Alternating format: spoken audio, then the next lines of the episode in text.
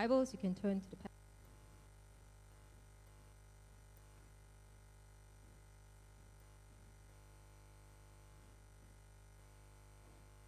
How's everybody doing? First month of the year over. New Year resolutions going good? Yeah, neither. Me too, man. Press on, guys.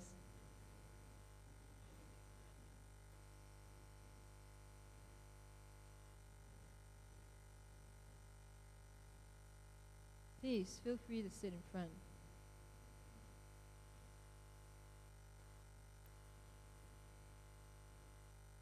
Okay, so we are doing a series called Encounters with Jesus. Okay, um, and and yeah, if you're if you're here for the first time, um, we are we're looking at different passages in the book of Mark in in the Bible, and and, and I want to encourage you to read through the book of Mark or read through a gospel, one of the four gospels, um, and, and and I think you'll you'll learn a lot. Okay, and you know I was saying the last time that I think the big question the big question is really found in the, in the middle of Mark when Jesus turns to Peter and he says, Who do people say I am? And, and then and, you know, he says, Oh, and some people say you're a prophet and whatever. And then he says, Well, what about you? What about you? Who do you say I am? And, and that's really the question that I hope um, all of you ask yourself today. Who is Jesus to you? Okay, so if you could take out your Bibles. Um, if you would like a Bible, just wave your hand. Our friendly Joseph will be happy to get it, or, Alagu at the back. Okay? If your friend would like a Bible, raise, just wave your hands in the air. Okay, let's turn to Mark chapter 9, um, and we'll start reading from verse 17. Okay? Okay, Mark 9, 17. Someone from the crowd answered him, answered Jesus, Teacher, I brought my son to you, for he has a spirit that makes him mute. And whenever it seizes him, it throws him down, and he foams and grinds his teeth and becomes rigid. So I asked your disciples to cast it out, but they were not able. And he answered them, O faithless generation, how long am I to be with you? How long am I to bear with you? Bring him to me. And they brought the boy to him. And when the spirit saw him, immediately it convulsed the boy, and he fell on the ground and rolled about, foaming at the mouth. And Jesus asked his father, How long has this been happening to him? And he said, From childhood and it has often cast him into fire and into water to destroy him. But if you can do anything, have compassion on us and help us. And Jesus said to him, If you can, all things are possible for one who believes. Immediately, the father of the, of the child cried out and said, I believe, help my unbelief. And when Jesus saw that a crowd came running together, he rebuked the unclean spirit, saying to it, You mute and deaf spirit, I command you Come out of him and never enter him again. And after crying out and convulsing him terribly, it came out, and the boy was like a corpse, so that most of them said, He is dead. But Jesus took him by the hand and lifted him up, and he arose. And when he had entered the house, the disciples asked him privately, Why could we not cast it out? And he said to them, This kind cannot be driven out by anything but prayer. They went on from there and passed through Galilee, and he did not want anyone to know, for he was teaching his disciples, saying to them, the Son of Man is going to be delivered into the hands of men, and they will kill him. And when he is killed, after three days, he will rise. But they did not understand the saying and were afraid to ask him. Today, I want to share some thoughts with you about this story. And as I share, I pray that you will come to see and know for yourself who Jesus really is. Let's pray. God, we thank you for your word. It speaks to us. We thank you that your word is living and active. And God, we pray that today would you speak to us. Holy Spirit, would you speak to every person here in this room and give us an encounter with Jesus. In Jesus' name we pray. Amen. Okay, um, how many of you like to watch horror shows? Wow, I see some big, this huge smile from the back. What, seriously? Yeah, no, I, I'm not into, I, I do not do horror shows. Like, too scary, man. Like all the ghosts and demons and whatever, you know. I just watched Secretary Kim. oh, seriously? You know, when I started watching it, I thought like, oh, this is such a stupid show. I'm not gonna tell anybody I watch it. Then I realized like so many other people watch it. Okay. Anyway, um, yeah. So I don't know if you if you if you like to watch horror shows, um, and and I don't know if if you've ever seen one where, where someone is possessed, you know, there's like an evil spirit going them. And I don't know why, like, it's always like a kid. You know, very often it's, it's a kid, right? And somehow that's like so much scarier. Apparently, there's this show called The Exorcist. Have you heard it? It's like a classic horror show or something. Um, yeah, I don't do horror shows, man. It's too scary. Uh, it's like the images stay in your head, right? Um, but you know, this story that we read here today, it's basically an exorcism, right? The boy is possessed and he is tortured by an evil spirit, okay? So I wanted to look for a picture, um, but when I was searching, it was just too scary, man. Like uh, those, like like those realistic ones were too scary, and then the cartoon ones were just like too ridiculous.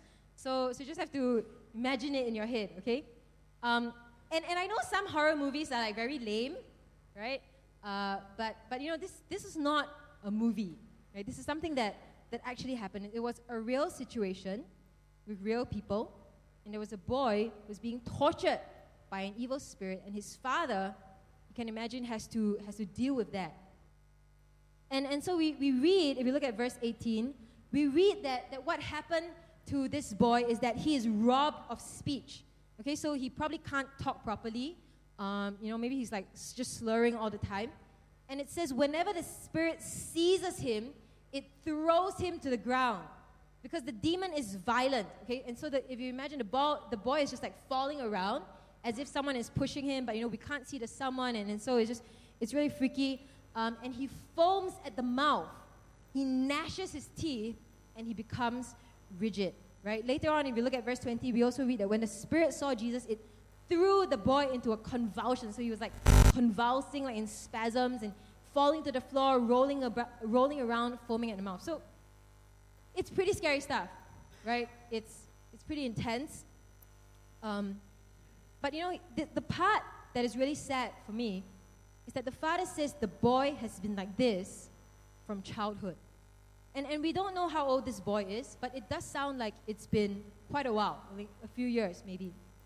And, and so, you know, this is not like just a scene from a horror movie where strange, like things going on, you're like, ah, and then it's over. This is something that the father and the boy and the family, they have to live with all the time right? This is the boy's life. This is the father's life. And imagine having to deal with this, right? Falling, the foaming, and, and, and all that stuff, like all the time, day after day, for years. Having this con- condition or this, this thing plague you and torture you, torture your family. And it's like they were trapped in this desperate, horrible situation. Just imagine what it, what it felt like to be in this state for many years as a parent, this would be a nightmare, right? I mean, you just want your child to, to be normal and grow up well, and, and all the time you see him being tortured. Now, I'm guessing that, that not many of us here have seen people who are demon possessed, and, and even fewer or none, I hope, have actually experienced demon possession. Um, so maybe you think this is, this is like a rare, like weird occurrence that's not really relevant to me. You know, like demons and evil spirits, like just things in, in the movies. But you know, I want to tell you firstly that um, the supernatural realm exists. Okay? That there are such things as demons, evil spirits, powers that we, we cannot see, but powers that can be manifested in ways. And if you remember, we talked about this last year, remember in our Ephesians series, that our struggle is not against flesh and blood, but there is a struggle. Struggle is real. Now, we don't need to fear them because God is far above all powers, right? Ephesians chapter 1. But we have to be aware that the spiritual realm, the supernatural realm, does exist. And so we don't need to over exaggerate the, the, the, existence of demons and live in fear, but we also don't deny the existence of, of demons and live in delusion or ignorance right? So number one, the, the supernatural realm exists. Now, secondly, I believe that whatever you want to call it, okay, demons, spirits, um, powers of darkness, forces of evil, whatever you want to call it, I believe that some, some of us, maybe even quite a few of us, also struggle with some form of evil or some form of darkness that tortures us and torments us. And, and I believe that, that some of us actually struggle with a similar situation to this point in the story. Now, I am not saying that you are possessed. Okay? But maybe, maybe for some of us here, there is a kind of, of darkness that we struggle with and we can't really break free from. You know, maybe we find ourselves sometimes in, in a dark place or, or a dark state that we cannot get out of. And either constantly or from time to time, it seizes us and it torments us. And it could be that we are just suddenly crippled by anxiety or, or gripped by a paralyzing fear or, or panic. Or perhaps we wrestle with an addiction, with a kind of secret shame, or, or, or maybe some kind of depression, or like overwhelming despair that suddenly grips us. And you know, the verse says, whenever it seizes him, it throws him to the ground. And I don't know if many of you can identify with feeling this way.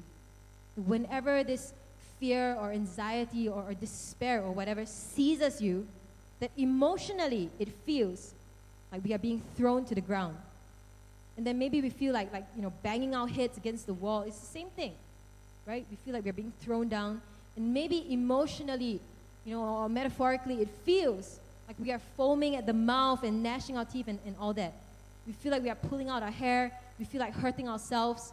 we feel like we are trapped in this despair. Now, some people, you know, some people say that, um, you know, maybe this boy, uh, he was, he was just probably just having an epileptic seizure or a fit, you know, uh, because people in those days, you know, they, they don't know, they don't know what it's called, right? So I checked with our in-house doctor, the world-renowned Dr. Jesslyn O. Uh, and she said, yeah, yeah, those symptoms sound like, uh, like it's a seizure. It's probably epilepsy, right? Um, but you know, this incident is also recorded in the book of Matthew, and there the father specifically says, the boy has seizures, right? He used that term, um, which is a medical term. And, and so it's not that the, boy, the father didn't know that it was a seizure, but the father also says, yeah, there's a seizure, but there's also a demon in him. And I think the father recognized that it was more than just a physical thing. And I think the thing that convinces me that this is demonic, and Dr. Jesslyn has affirmed it by also saying that this is the part that is strange, is that in verse 22 it says, This thing has often thrown him into fire or water to kill him. Okay, so you have a seizure, you're just rolling down, the right? But this thing brings this boy to fire or water and seeks to destroy his life. And that is why the father says, Yeah, he has seizures, but it's not merely a physical illness. There's something in there that wants to kill him. And I don't know if many of you have experienced this or felt this way, that there is something inside that wants to hurt yourself or even kill yourself. And the Bible says that the evil one, the devil, the devil comes to steal, to kill, and to destroy. And just like the demon robbed the boy of speech, the, the devil comes to rob your joy. He comes to steal your security. He comes to rob you of peace. He wants to destroy your identity, your self image, your self worth. He wants to destroy your life and he wants to kill you. He's the devil. That's what he does. The devil is not like a cute little red guy with horns and a little fork. He is a formidable enemy who comes to steal, kill, and destroy lives. And next week in the series, we're going to look at the story of another demon possessed man, and he cut himself with stones. And here we see the demon constantly trying to kill this boy by throwing him into fire and water. And I want to tell you this today, and I feel very strongly about this that if you have ever struggled with suicidal thoughts or self harm or self hatred, I am not saying that you are possessed, but I want you to know that those thoughts are never from God. Never. They are from the evil one. And if you ever hear voices in your head telling you things like, oh, you're disgusting, you should just die, your life is, is worth nothing, nobody loves you because you're unworthy of love, etc., those are thoughts from the evil one who comes to kill, steal, and destroy. You have to realize this, my friends. He comes to kill, steal, and destroy. But God, remember Ephesians sermon? But God, but Jesus, Jesus comes to bring life. It is the total opposite. You see, the value of your life, your life, is so great to Him, and your life is so precious to Him that he gave himself up to be hung on a cross and die there so that you would have true life, eternal life, abundant life, life to the full.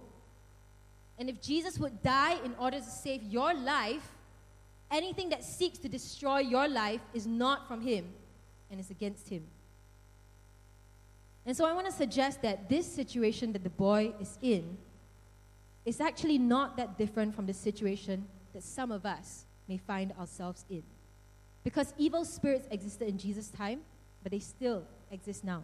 Perhaps in, in our situations today, you know, the, the ways that they are, are manifested are, are less obvious to us because, you know, we think we are, we are enlightened now, and we can explain everything with scientific or medical terms, and yet, yet, we are so enlightened, and yet, many of us, many people, it's on the rise, many people are tormented by things like depression, insecurity, addiction, fear, suicidal thoughts, anxiety, etc. I used to teach. I used to be a teacher, and, and I used to teach in a girls' school. Panic attacks all the time. It's not normal. It's not from God. You're not meant to live your life gripped with fear. You know, maybe, maybe we think, oh, we're not like physically rolling around, foaming at the mouth, but deep down inside, some of us feel a bit like that. That we are gripped and tortured by some kind of darkness, some kind of despair, some kind of desperation. And you know, I don't want to over spiritualize things and say, like, oh, everything is a demon or everything is from the devil. Or like, oh, I can't wake up to go to school. It's a demon. I, no, just like sleep earlier, set more alarms, you know? But the fact, the fact is that we do live in a fallen world. We live in a fallen world, and I think it's pretty clear to everyone that there is evil in the world. Evil exists. It exists and it appears in many forms in many ways because the devil comes to kill, steal, and destroy. And because we live in a fallen world, you know, there is, there is sickness, there is disease, and there are also demonic and evil forces at work. And so sometimes we find ourselves in desperate, depressing, and really dark situations. And this is the situation we find at the start of the story. And you know, in some ways, I, I, I, was reading the passage and, and I was thinking that, you know what, we, we, it starts off this way, and I feel like it's almost a representation of the, the picture of mess in the world. You know, there, that, that's a state that we are in, that there are people in need, right? The father and son in the story, they are wrestling, they are struggling with something that they don't know how to deal with, something that's torturing them. They need help, they need deliverance, they need to be saved. And unfortunately, the father tries certain means. He approaches Jesus' disciples for help, and they tried, but they could not help him. Right? And sadly, that's what happens in our world too as well. Sometimes the world looks to us, the church, Christians, for help, and maybe we try, but you know, for a whole variety of reasons, sometimes we are just not able to help. In fact, sometimes as a church, we really disappoint the world. Can I just be real? Sometimes we make things worse, right? I don't know if you, you've probably heard of like priests involved in like sexual scandals, sexual abuse scandals. You've heard of pastors convicted of financial crimes, etc.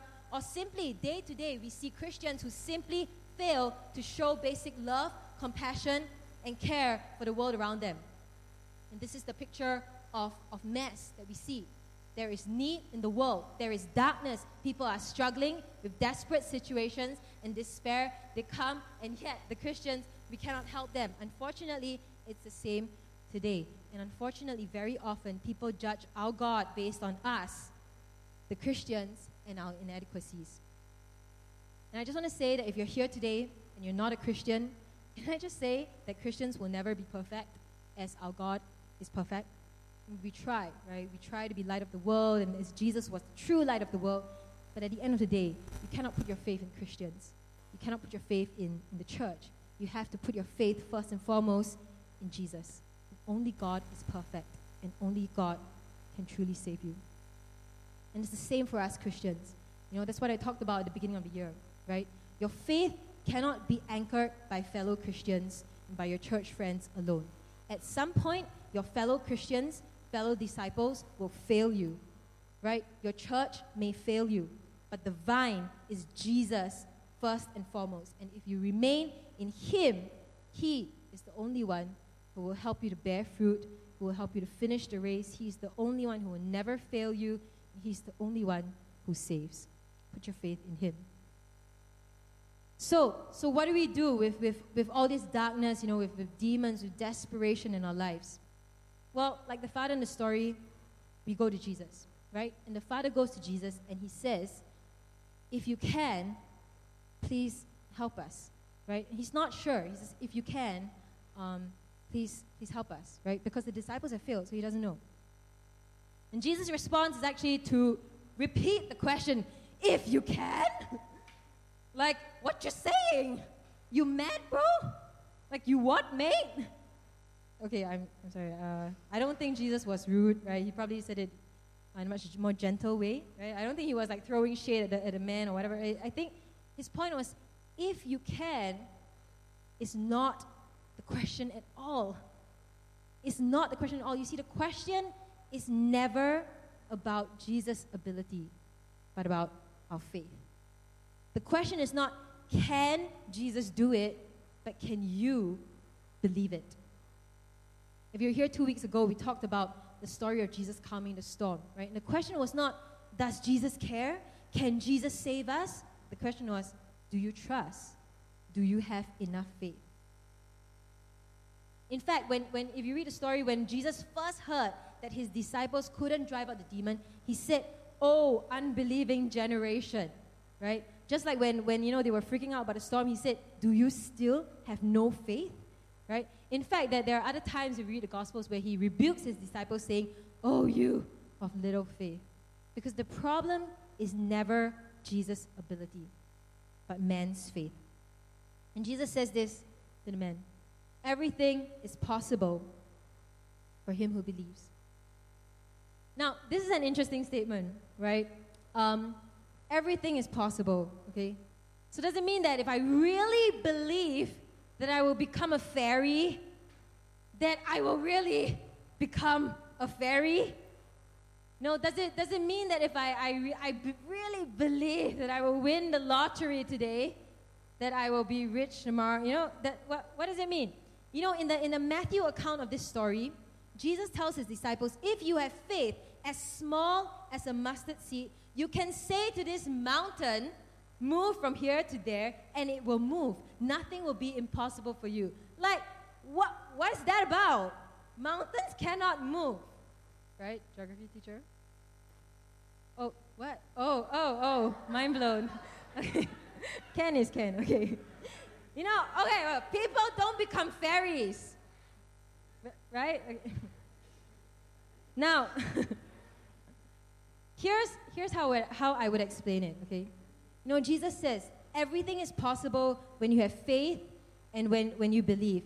And you know, the point when he says this is actually not about mountains or fairies or exorcising demons or whatever. The point is this that someone who has faith is someone who does not set any limits on what God can do. There's no limit to what God can do. If you can, that's not a question. Can He make you a fairy? Can He make the mountain move? Well, the answer is yes. He does have the ability to. Have, have you ever had teachers, um, you know, the annoying teachers, when you say, ah, Can I go to the toilet? And then they're like, Oh, of course you have the ability to go to the toilet and pee, but that is not the right question. I, I, just, I, I used to love to say that. I'm, just, I'm the annoying teacher right? Because the point is you're asking for permission, right? So you must choose the right modal verb. Like, you know, what's a modal? Dude, you already graduated A levels, you don't know what's a modal verb. Oh, yeah. Okay. Stick to preaching. Okay. The, the point is, right, like, do you understand? Like you say, can I go to toilet? The teacher will be like, of course you can, lah. you have the ability to, you have the capacity to, but whether I want to allow you to go to toilet or not, it's a different matter, right? And so, having faith, back to the point, having faith means believing completely that there's nothing impossible for God, that there are no limits to what God can do. But that doesn't mean that God becomes like a genie, you know, like rub, I wish to be a fairy, and then ding, ta-da, you got wings or something, right? And, and you know, it's, it's not like some new age thinking where you're like, it's all in the mind, right? If you will hard enough, you know, if, if you wish with all your heart, all your dream, like hashtag dream big, princess. You watch the, no, am I the only one who watches Disney Channel? You know, if you, if you believe and if you will it with all your heart and mind, no, that, that's, that's not it. Okay? That's not it. You see, faith, faith is God centered and not man centered. Right? It's not you centered, it's not me centered, it is God centered. And faith is simply knowing and believing that there are no limits to God's ability. Although, based on His sovereignty, His will, and all that, there are sometimes restrictions, right? It's like if my, if my kid says, Mommy, can you buy me this like $5 pot of slime, right? I mean, I, I have, yeah, I can, like, I have the ability to, right? I'm not trying to brag, but I do have more than $5 in my bank account. So, I, yeah, I have the capacity to buy this $5 pot of slime. But will, will I buy it? No, I hate slime, okay? Like, especially when bits of it get all over my house, right? Can versus will. Okay, maybe slime is a bad example, okay? But let's say, let's say my five-year-old asks whether she can drive my car. She's asked that before, by the way. And, and yeah, I own the car. Like, I have the ability to put her in the driver's seat and pass her the keys and all that. But no, I will not do that because she will kill herself and other people. And so the answer is no, or at least not yet until you get your license, right? And if you remember last week at CG, we looked at the story of the man with leprosy who went to Jesus for healing, and I think he asked the right question. He didn't say, if you can, he said, if you are willing, you can make me clean. And that, that is faith. I know you can, will you? And sometimes, like Jesus said to the leper, I am willing. He says, Yes, I am willing. But maybe at other times he says, Well, no, because being a Pharisee is a dumb request, right? Or like, no, for your own good, or maybe not yet. Right? So it's not the, regardless regardless the question is not about God's ability. The problem, the issue is never about his ability. Faith is believing that God is able. Yes, he can. And all through the gospels you will see that Jesus affirms those who believe that. Right? The friends who made a hole in the roof to get the paralytic to Jesus, they wouldn't have gone through all that trouble unless they believed that Jesus was able, right? That he can heal our friend. The woman with the issue of blood crawling through the, the crowds, we're going to look at it next week, despite years of disappointment and failed efforts, she wouldn't have done all that and gone to all that effort unless she believed that Jesus was able. He can heal me. And so I want to say that if you are facing darkness, desperation, whatever demons are in your life, I want to tell you today that God is able. He can. He can help you, He can save you. There's no limit to what He can do, how He can turn things around. He is above all powers, and He's able. And in the next verse, you know, I, I love how the Father responds to this. He says this I believe, help my unbelief. Kind of like a, a paradoxical statement. And just like he asked Jesus to help his son, he asked Jesus to help his faith help my unbelief. And you know? I love what he says because I think it's such an honest and genuine plea. And because half the time I feel like this as well. You know, I mean, I've been a Christian for more than 30 years. I'm, I'm a pastor, I'm a, I'm a church leader. And, and yes, yes, I believe, you know, I believe that nothing is impossible for God. But at the same time, I, I also wrestle, I struggle with faith as well, all the time. Like, yes, God, I, I believe, but will it really be okay? But okay, yeah, I, but I believe, but I'm, I'm still kind of scared and uncertain, but I believe. Help my unbelief. You know, most of you are students here, right? I don't know if you experienced this. You know, when I was a student, just before the results came out, I would always pray, right? And you know, you, you believe that God has the ability to miraculously change marks. You know, God has the ability to blind the examiner. Uh, or like, you know, like, like make the marker ridiculously lenient to me, like not see that, that rubbish that I wrote there or whatever. Right? I believe. but will he? I don't know. And it doesn't help when, you know, you can't actually say like, God, I did my best because I, I didn't, right? You know? But, and, and actually, it, it's always like that, right? Like more than more than just the results. I mean, I've been a Christian for many years, so I've learned that more than just the results. I mean, I do believe that whatever results I get, you know, I know that God will, will still take care of things. I know my life is not going to be over. I know that it is not going to be completely screwed up and all that. And I know, so I know that God has the ability to give me good marks, but I also trust that He has the ability to take care of me if I don't get the good marks, right? So yeah, I know all that, I believe all that, but still, you're still nervous, right? You're still like, ah, results, what's going to happen, right? You're not like 100% cool about everything and like 100% trusting. I mean, I don't know, are you guys? Like, I, I mean, I, I never felt that way, right? You feel me? Um, I mean, I don't know if anyone here can say, like, oh, I have 100% faith, like zero doubt. I never doubt God at all. I mean, if that's you, good for you, right? But I feel like most of us, most of us, we go to God with a kind of imperfect faith, right? That, that yes, we believe, but somehow there's still some unbelief and doubt mixed inside as well. But we believe.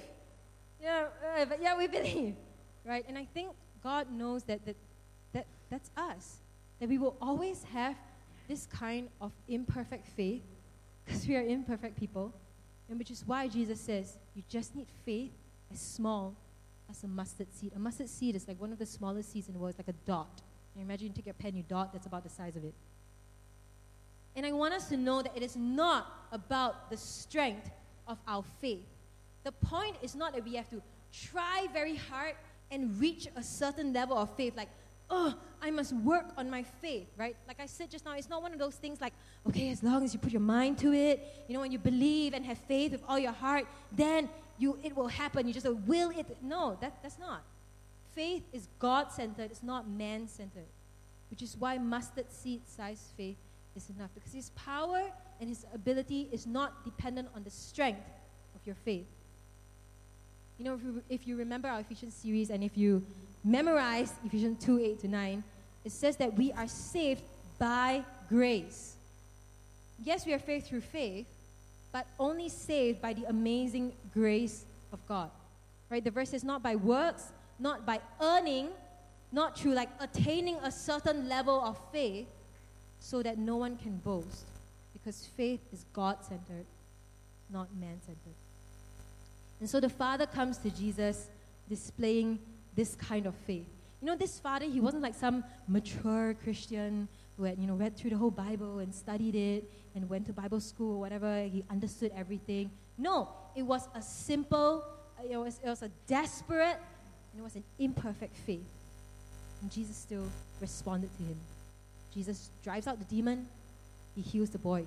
And Jesus commands the spirit to get out because he has authority and power over everything right? He commands the spirit to get out and never return again. And you know, when he does this, it's not like some weird, creepy exorcism. You know, he's like, oh, I don't know what, and then he just like some weird ritual or dance. No, it's just a command, command from Jesus. Just like the storm story, right? It's not like he did some strange rain dance or like don't rain dance or like what, like whatever ritual. No, it's just like shh, quiet. One word, get out. That's it because He's ruler over all. He's God. He's above all powers. We have no choice but to obey. Still, however, look what happens when the demon sees Jesus. Okay, the demon, the demon has an encounter with Jesus. Okay, verse twenty. When the spirit saw Jesus, it immediately threw the boy into a convulsion, and he fell on the ground and he rolled about, foaming at the mouth. And when Jesus commands the demon to come out, verse 26, before it comes out, it shrieks Okay, if you're reading the NIV, it says it shrieks and it convulses him violently before it comes out. You know, if you read through the Gospels, whenever an evil spirit sees Jesus, there's always a violent and a big reaction. It's like they never come out peacefully, like, okay, and then they come, right? There's always like, this, it's always like the spirit is trying to resist or trying to make a show of strength because it has come face to face with the real power. And so there is a, a, a, a kind of a convulsing, a violent shrieking before it comes out. And I think, you know, in the same way, if you are struggling with some kind of darkness or some kind of demons in your life, that God is able to help you and deliver you, but the enemy is probably not going to go away without a fight. Right? Again, if you remember the last sermon in our Ephesians series, the battle is real. The struggle is real. Our struggle is in the spiritual realm, and the battle is real. Yes, victory is guaranteed us, but before victory, there is always a fight. Right? If you remember, I, I shared with you, right? In the lead up to our camp, you know, we were praying, we were believing, we had faith that God was going to work in people's lives and all that, and He did. But you know, for the past two years, the week before camp, my kids were, were really sick. You know, they were hit and they were really sick. And, and I believe that it was spiritual warfare because the battle is real. The enemy doesn't go without a fight.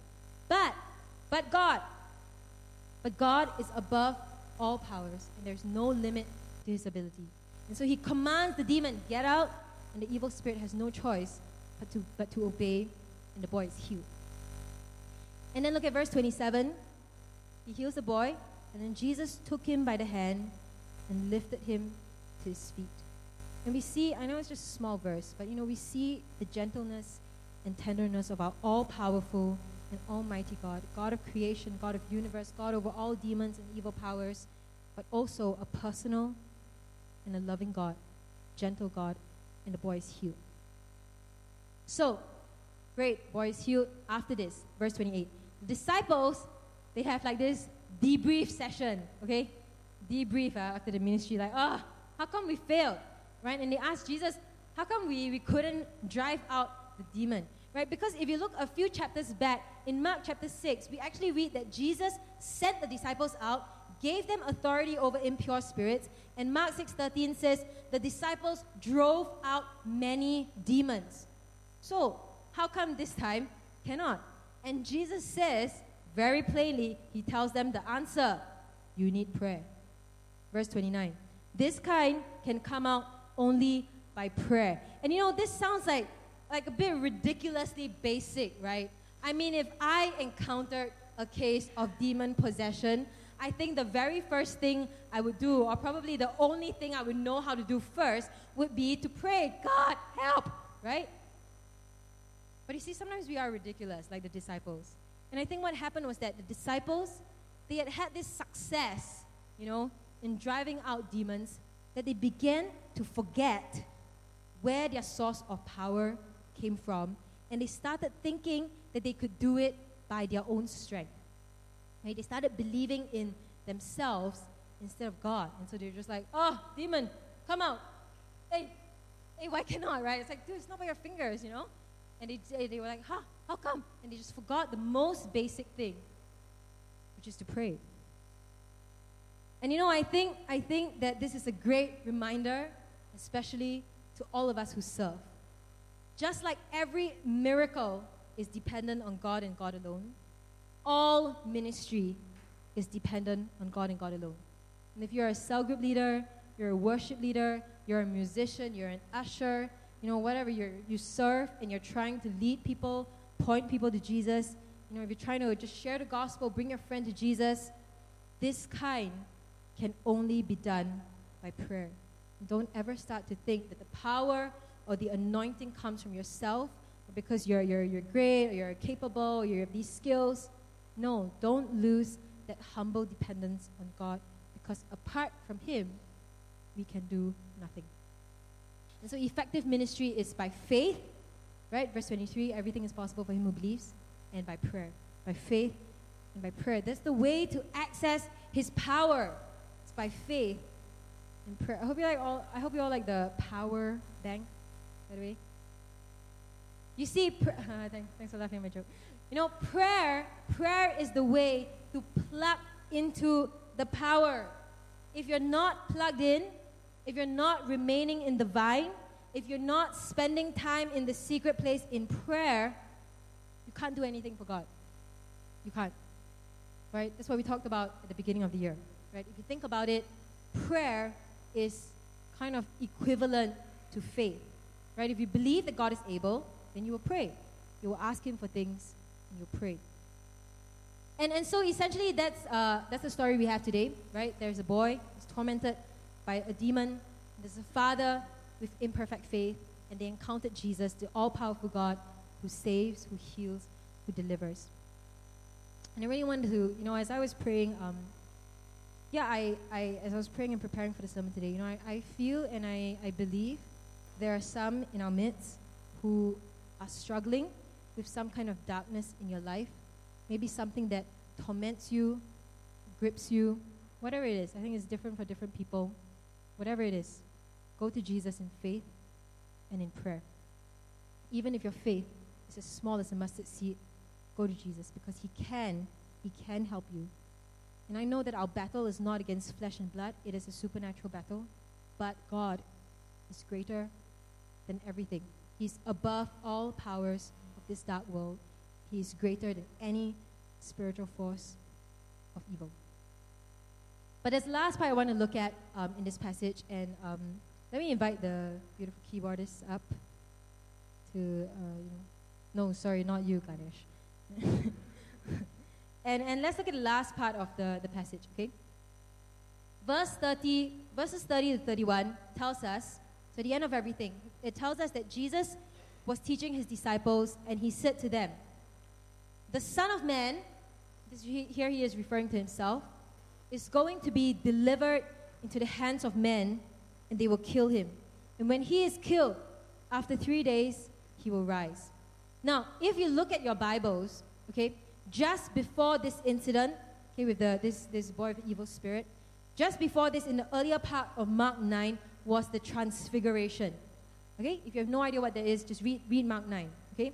So Mark 9, 9 to 10 says, And as they were coming down from the mountain, he charged them to tell no one what they had seen until the Son of Man, is Jesus referring to himself, had risen from the dead. And so they, the disciples, kept the matter to themselves, questioning what this rising from the dead might mean. Now, you see, this account of Jesus healing the boy with an evil spirit, it is framed with references to his death and his resurrection. And it is framed um, just before and after this story. Jesus talks not just about how he's going to die, but how he's going to rise again. After three days, he will rise from the dead. Now, at this point, the disciples they don't understand what he's talking about. Actually, I don't understand why. You know, he's just like, I'm going to rise from the dead. Like, what does rising from the dead mean? Like, it means he will rise from. I don't, okay, I don't know what, why they didn't understand. I guess because it was too inconceivable, right? Now, of course, after everything happened, on hindsight, they understood. And today, we, we as his followers, we understand and we know what Jesus was talking about. You see, this story of Jesus defeating the, the demon, it is framed with references to his death and his resurrection because it is there at his death and resurrection that the greatest battle against demons, against evil, against the powers of darkness, and against the devil was fought. And those references are to that moment or those three days when the devil will be ultimately defeated. Just like this demon was told, get out and never come back. By going to die on a cross and then coming back to life after that, Jesus, he gained complete victory over sin, darkness, Satan, demons, evil, everything. And if you look at verse 26 to 27 of the story, we read that what happened to the boy is that he looked so much like a corpse, a corpse that people thought he was dead. And then we read of how Jesus raised him up. Jesus raised him up. Jesus lifted him to his feet, and the boy rose from what looked like death. See the story of Jesus' victory over one demon, the story of Jesus saving the life of one child. It was a glimpse or a foreshadowing, if you like the term, of his ultimate victory over the devil through his death and his resurrection. And so, yes, this incident, you know, Jesus is teaching us about faith and, and about prayer, but consistently, if you read the book of Mark, the Gospels, and especially in Mark, in the second half of Mark, you will see that Jesus focused on teaching his disciples about his death and his resurrection to prepare them for those two events which were the whole reason why he came to earth. Because you see, my friends, Christianity is not about trying to live a good life, it's not about trying to be moral and, and do the right things and, and be religious or whatever, you know, to do good works and charity. I mean, there's nothing wrong with all that. But Christianity hangs, it hangs on the death and resurrection of Jesus Christ. You see, I'm sure that most religions or all religions will preach love and good deeds. Great, nothing wrong with that. But if you want to know the meaning, the meaning of Christianity, what it means to follow Jesus and be his disciple, it is found in the meaning of his death and his resurrection. You know, we talked about at the start of the sermon, we talked about how, you know, some of us um, um, battle with, with some kind of darkness in our lives, maybe some kind of sin or evil or shame, whatever it is. But you know, even if you don't feel like you particularly struggle with anything, I believe that all of us, for all of us, deep down inside, we know. We know that we're not perfect people. We know that there is something missing, something lacking in us. Even if on the outside we all look like pretty decent people, but we all know that in one way or another we don't measure up and we can never measure up to standards of goodness or morality or holiness. That if God, who knows everything, who can see through everything in our hearts, that if God examined us, we wouldn't meet his standards of goodness. And in fact, I believe, I really believe that actually all of us, we all struggle with some form of guilt or shame in our lives, some darkness, some form of evil that, that plagues us. Because we live in a fallen world. And all of us, all of us as human beings, we are fallen creatures. And I believe we all know that deep down in our hearts. And sometimes we try to do good, um, or we try to be good, we try to be religious in order to feel like, like maybe we, we, can, we can deserve that blessing, maybe we can deserve a place in heaven, or we try various means to break out of our darkness, to break out of our desperation. We try to gain it through achievements or, or popularity or whatever, but it never seems to be enough. Because truth is this that all of us are fallen creatures in need of a Savior. None of us none of us can save ourselves. And that is why Jesus had to die on the cross. It's why he spent so much of his time teaching his disciples about his death and his resurrection. That Jesus, the Son of God, came to earth as a perfect man. Only a perfect man could take the place of imperfect, fallen humanity and pay the price for our sin and our shame and our, our darkness and our wrongdoings and all that and die in our place.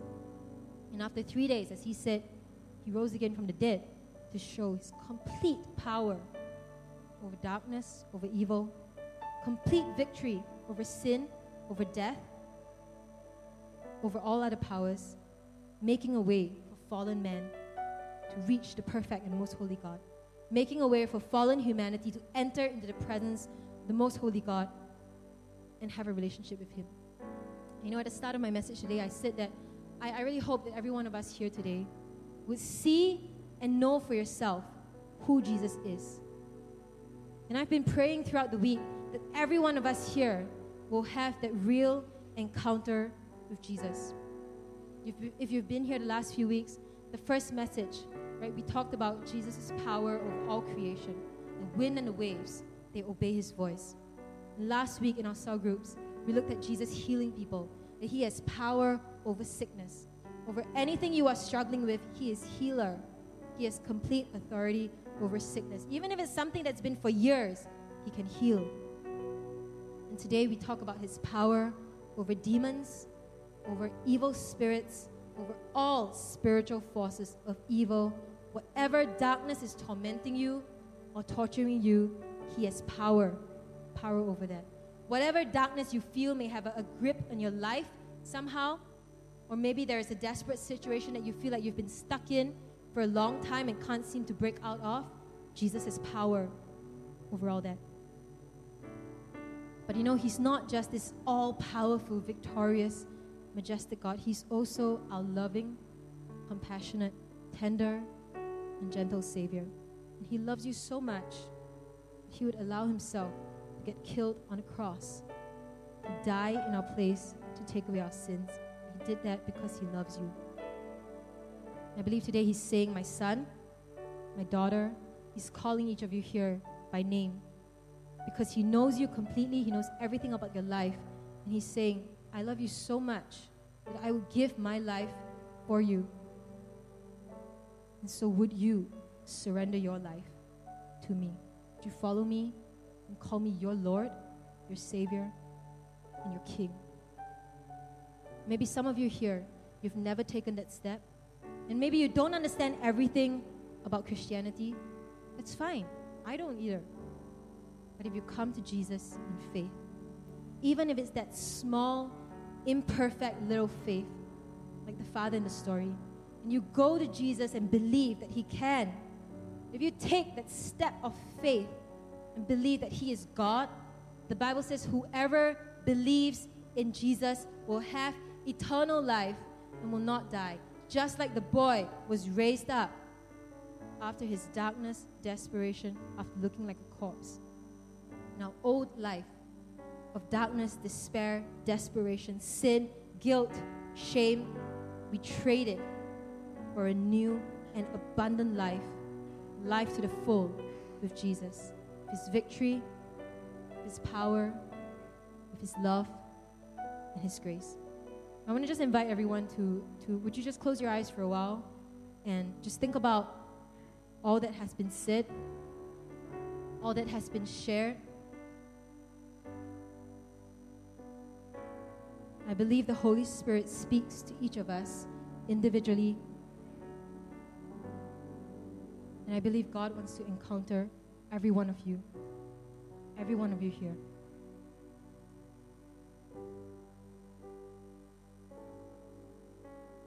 I don't know if there are people here who have never made a decision to follow Jesus, to surrender your life to Him. And if today you, you feel that that's something in your heart that's stirring, believe that that is God calling you by name. And all we do is go to Him in faith, a small little imperfect faith, and surrender our lives to Him. let me just ask everyone to close your eyes. And I'm just going to ask if there's anyone here, if you have never made the decision to follow Jesus and call him your Lord and Savior and King. If you would like to do that, all you have to do is pray and come to him in faith and say a prayer. And any one of us here can help you with that. So if that is you, would you just give a quick wave with nobody looking? And someone can come talk to you later.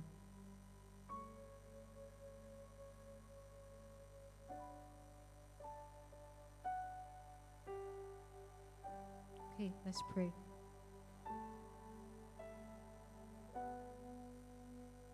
God, we praise you, we worship you. We say that you are truly above all powers, all rulers, all authorities in this earth. And God, you are able to do everything.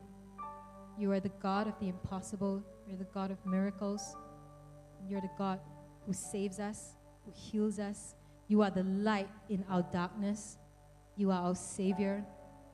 You are our good Father who loves us, who calls us by name. We thank you so much, God, for your love, Jesus, for your sacrifice on the cross, and for the abundant and full life that we have in you.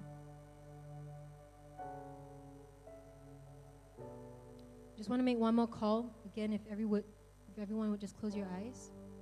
You know, if today there is, there is some darkness in your life, there is something that is torturing you and tormenting you, I just want to pray for you.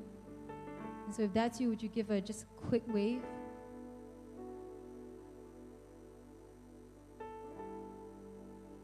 I saw the hands. I'm going to pray for you all.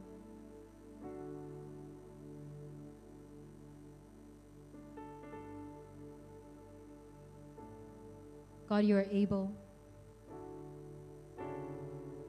Jesus, the issue is never your ability. And so, God, I pray for everyone who is struggling with something in your life that they feel like they cannot deal with. God, whenever there is that darkness that seizes us, Jesus, would you shine your light into that situation? Would you show your power, your love, your strength, your comfort for everyone who is struggling and wrestling with something that is torturing them? And Father, we ask in the name of Jesus, would you take away anxiety, fear, depression, suicidal thoughts, self hatred, whatever that is not from you, we ask in the name of Jesus, take it away. And we say, Devil, you have no authority in the lives of the children of God. We say that Jesus, you are the name above all names, you are above all powers. And so we trust in you. God, we put our faith in you. And we say that you are our healer, you are our savior, you are our deliverer.